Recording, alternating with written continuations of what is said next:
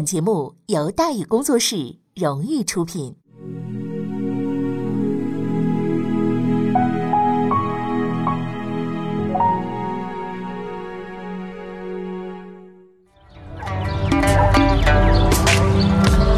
说书唱戏劝人方，三条大道走中央，善恶到头终有报，人间正道是沧桑。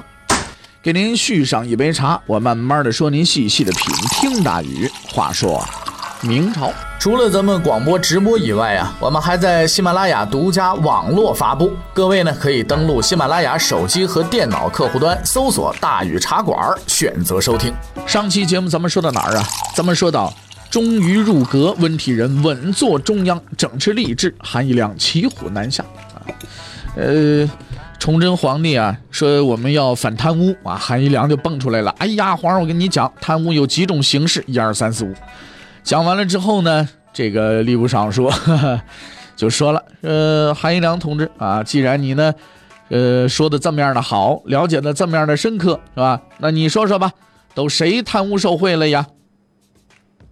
韩一良就凉了，崇祯皇帝也逼他，那抓紧时间吧，说一说啊，到底都谁受贿了？你给我指出来。结果呢，他写了一封极为滑头的奏书。奏书送上去之后啊，崇祯皇帝倒也没说什么，是不是啊？只是下令呢，在平台啊召集群臣再次开会。刚开始的时候啊，这气氛还是很和谐的。崇祯皇帝对韩一良同志说了：“说这个你文章里提到那几个人呐。”都已经处理了啊，因为韩一良那奏书写的很滑头嘛，我已经处理了啊，这个呃处理了呢，就哈不必再提了，哈哈哈。然后呢，他又很和气的提到韩一良的奏书啊，说这个比如啊，你在奏书里曾经说你拒绝过红包，哇，多达几百两之多，哎呀，这个事迹实在是太优秀了，哈哈哈哈。戏演完了，该说正事了啊，来吧。说说，到底是谁送这几百两银子给你的呀？说，韩一良同志当时就懵了，但是优秀的自律精神鼓舞了他，秉承着打死也不说的思想，到底儿就是没说呀。崇祯也很干脆啊，你不是不说吗？好嘞，嚯，别干了，滚！韩一良同志的升官事迹就此结束，御史没捞着，几十钟也丢了，回家了。然而最伤心的并不是他，而是崇祯。为什么这么说呢？崇祯皇帝很难受啊，他自己是如此的坦白，如此的真诚，如此的想多干点事儿，怎么连句实话都换不来，换不来呢？这个问题。没人能回答。但是话说回来，你说崇祯啥事都没干成吧，也不对。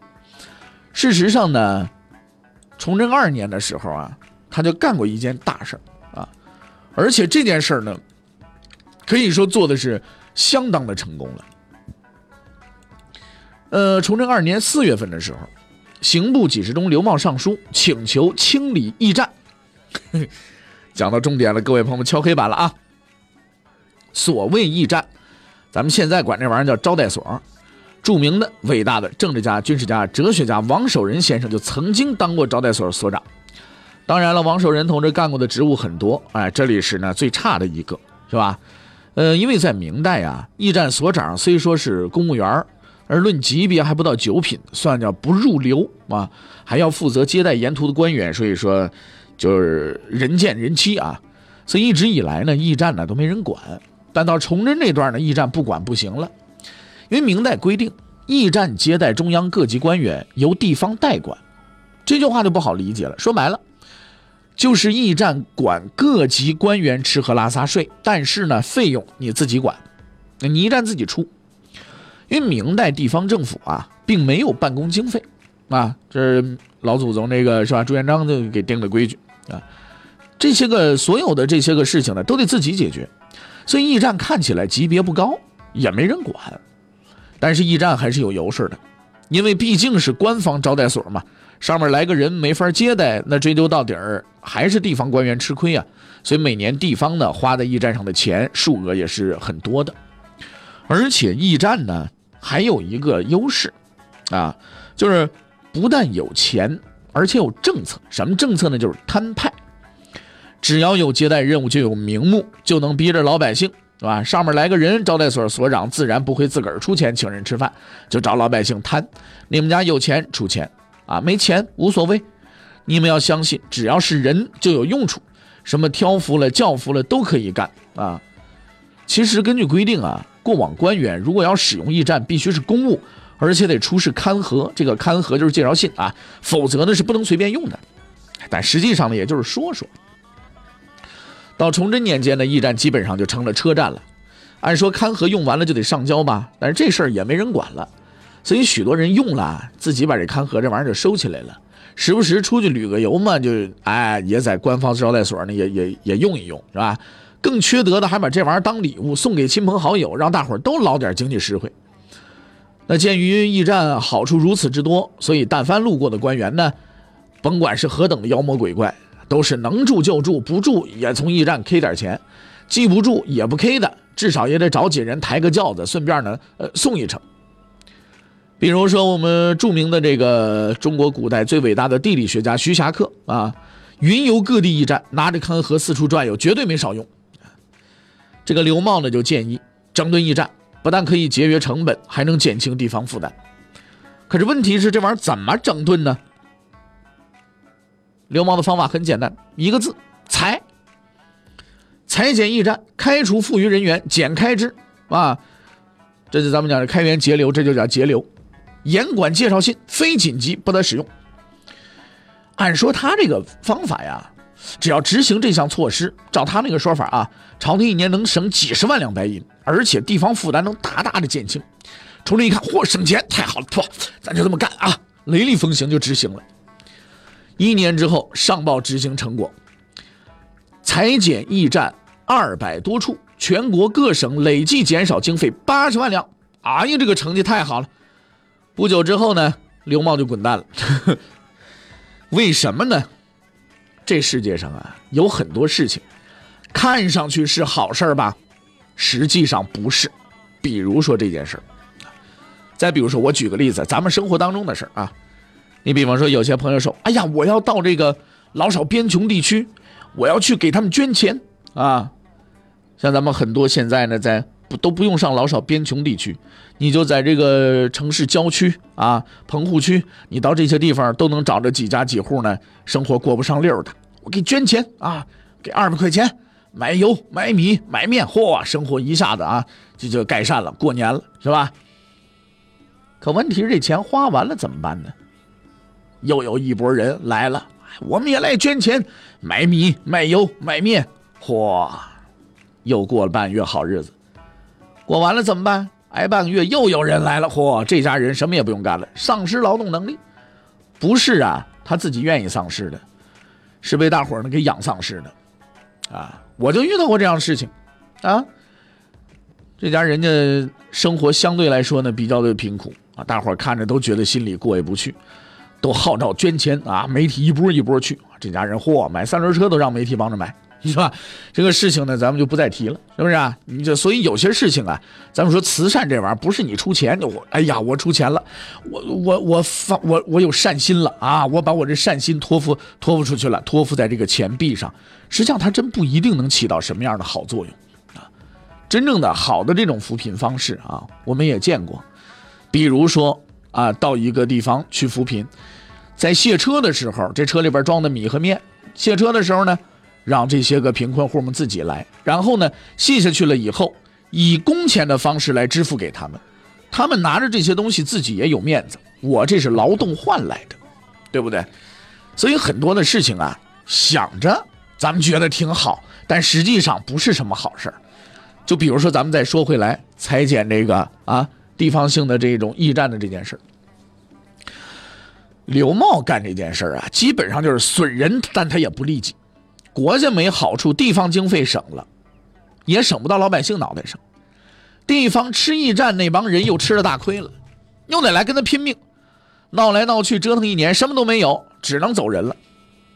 崇祯同志很高兴啊，好不容易干成了一件事嘛，又干成这副熊样，好在没有造成严重后果。反正驿站没有也无所谓，就这么着吧。事实上啊，如果他知道刘茂改革的另一个结果，估计他不会让刘茂走，还留全是，或者把刘茂留下来，直接砍成两截拉倒算了。因为汇报裁减业绩的人少报了一件事情，之所以减掉了八十余万两白银的经费，是因为裁掉驿站的同时，还裁了上万名驿卒。崇祯二年，照规定，银川驿站被撤销，狱卒们啊，驿卒们通通走人。有一个异族无奈的离开了，这个地方已经不是他的容身之所。为了养活自己，他决定去另找一份工作，一份更有前途的工作。这个异族的名字大名鼎鼎，李自成。换句话来说，崇祯上台以后是很想干事儿的。但有的事儿干了也白干，有的事儿干了不如不干。朝廷就这么个破烂朝廷，大臣就这帮不要脸的大臣，没法干。所以崇祯很失落呀，啊，很伤心。但更伤心的事还在后头，因为上边这些事啊，最多是不能干，但下边这个事是不能不干。怎么了？崇祯四年。辽东总兵祖大寿急报被围，他被围的地方叫做大凌河。一年前，孙承宗接替了袁崇焕的位置，成为蓟辽总督。虽然老头已经七十多了，但实在是太靠谱了啊！上任不久，再次巡视辽东，转了一圈，回来给崇祯打了个报告。报告的主要内容是：关锦防线非常稳固，但锦州深入敌前，孤城难守，建议在锦州附近的大凌河筑城，扩大地盘，稳固锦州。这个报告体现了孙承宗同志卓越的战略思想。七年前，他稳固山海关，恢复了宁远；稳固宁远，恢复了锦州。现在，他稳固锦州，是打算恢复广宁。照这么个搞法，估计是想稳固沈阳，恢复赫图阿拉，然后呢，把皇太极赶到河里去。想法好吧？做的也很好。被派去弃城的是总兵祖大寿，副总兵何可刚。在袁崇焕死之前呢，曾向朝廷举荐过三个人。分别是赵帅教、祖大寿、何可刚。他在举荐三人时曾经说过：“说臣选此三人，愿与此三人共始终。若到期无果，愿杀此三人，然后自动请死。”是吧？袁崇焕的意思啊，我选这几个人呢，工作任务要是完不成，我就先呢自相残杀，然后自杀。这句话比较准，却也不太准，因为袁崇焕还没死呢，赵帅教先死了。袁崇焕死的时候，祖大寿没死，跑了。现在呢，只剩下祖大寿和何可刚。他们不会自杀，却将兑现这个诺言的最后一部分，自相残杀。带了一万多人，祖大寿跟何可刚去砌砖头了。砌到一半，皇太极就来了。皇太极之所以来，也也是不得不来，因为当他发现明军在大凌河筑城的时候，那脑子里滋儿的一声啊，就明白了，后脊梁冷汗噌就起来了。孙老头又使坏了。如果让明军在大凌河稳住脚，锦州稳固了，照孙承宗那风格，接下来继续往前走啊，蚕食啊，慢慢的磨啊，今天占你十亩地，占住了，明天再来还是十亩，玩死你。所以他亲率大军前往大凌河，准备拆迁。但是祖大寿辛苦半年多呀，自然的不让拆呀，对不对？早早的收工，把人都撤了回来，准备当钉子户了。当然了，皇太极气喘吁吁跑到大凌河城下的时候呢，又不动手了。他只是远远的扎营，然后在城下开始挖沟。皇太极很卖力，在城下待了一个多月也不打，只是围城挖沟，挖沟围城。经过不懈努力，竟然沿着大凌河挖了个圈。此外呢，他很有诚意的找来木头啊，围城修了一圈栅栏。如此用功，只因害怕。鉴于此前他在宁远、锦州吃过大亏。看见城头的大炮，他就哆嗦，所以决定不攻城，只围城，等围的差不多了再攻。对于这一举动啊，祖大寿嗤之以鼻，并不害怕。事实上，得知围城以后，他还派人呢在城头喊话：“我军粮草充足，足以支撑两年，你奈我何？”皇太极听了也不生气，想了个很绝的回答：“啊，足以支撑两年是吧？不，我困你三年。所谓粮食支撑两年呐，自然是吹牛的，几天倒还成。”而且祖大寿当时手底下部队一万多人呢，虽然皇太极兵力两万多，但是以他那个水平，守半个月那是没问题的。更重要的是，他还有一指望，就是援军。大凌河被围的消息传来以后啊，孙承宗立刻开始组织援军，先派了几波小部队，由吴襄带头往大凌河奔。呃，据说呢，后来的这个著名人物吴三桂也在这个部队里头啊。可惜呢，当然咱们这说，也就是吴襄就是吴三桂的爹啊。可惜这支部队刚到嵩山被打回去了。皇太极是早有准备的，因为他那个部队攻城实在是不在行，但是打野战没问题啊。反正这破楼我拆定了，来几波打几波呗，围点打援呢。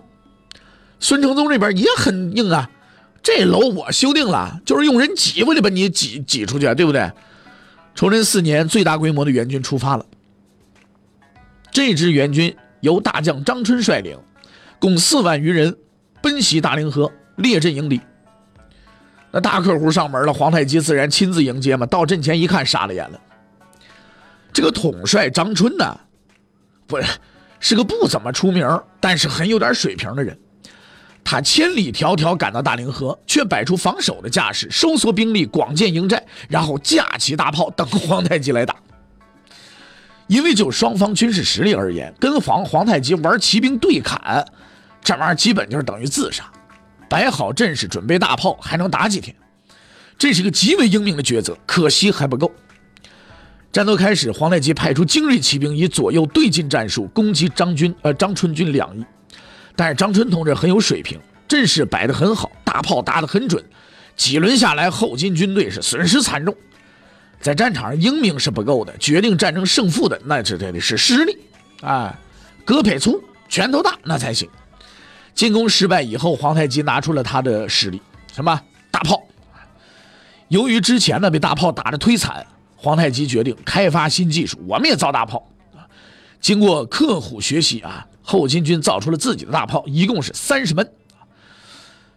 虽说这个质量如何不能保证啊，至少能响。所以当巨大的轰鸣声从后金军队当中传出来的时候，张春竟然产生错觉了。怎么情况？我自己的大炮炸了膛了，派人去查去。但残酷的事实告诉他，敌人已经鸟枪换炮了。哎，没没鸟枪，你这叫什么？马刀换炮了。但是张春认定无论如何都要顶住，他亲自上阵督战，希望稳住阵脚。但是这个愿望落空了。为保证此战必胜，张春来的时候带了一员猛将吴襄，吴三桂的爹。按原先的想法，吴将军是本地人，跟皇太极打了不少仗，熟悉情况啊。应该说这个说法是很对的。吴襄到底了解情况，一看仗打成这样，脚底抹油溜了。这种搞法极其恶心，并且直接导致了张春的溃败啊。明朝四万援军就此覆灭，而城内的祖大寿基本可以绝望了。但是绝望的祖大寿不打算放弃，他决定突围。突围的地点选在南城。据他观察呀，南城这边这个敌人呢，力量是最为薄弱的。按祖大寿的想法，能突出去最好，突不出去就回来，也就是试试。但他万没想到，这一试竟然解决了一倍了。几天以后，祖大寿发动突围，与后金军发生激战。围困南城的是皇太极的哥哥莽贵尔泰，此人属于大脑很稀缺、四肢很发达的类型，故被称为后金第一猛将。啊，就这个猛将，这一般就是粗人的代名词啊。但是这次他遇上了更猛的祖大寿，战斗异常的激烈。祖大寿不愧为名将啊，带着城里的兵啊，他这可不是关宁军啊，往死里冲，重创城南军队啊。莽贵尔泰感觉不对，就向皇太极请求援兵，但出乎意料的是呢，援兵竟然迟迟不到。满贵尔泰只能是亲自的督阵，用上所有的兵力，这才挡住了左大寿的突围，损失极其惨重。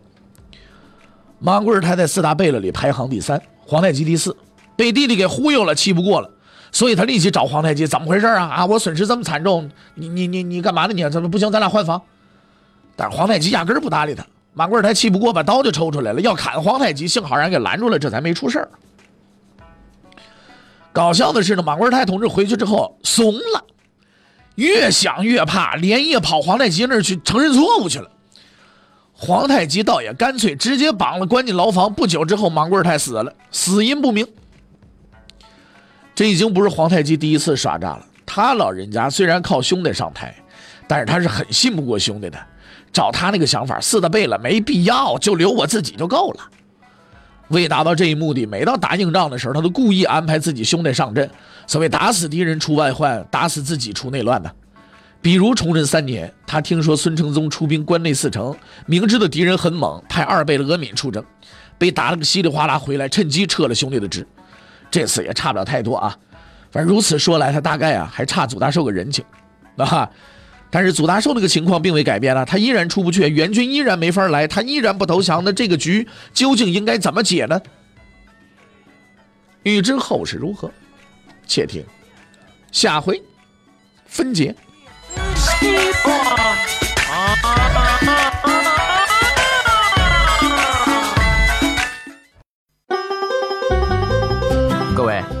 你想跟大禹交流吗？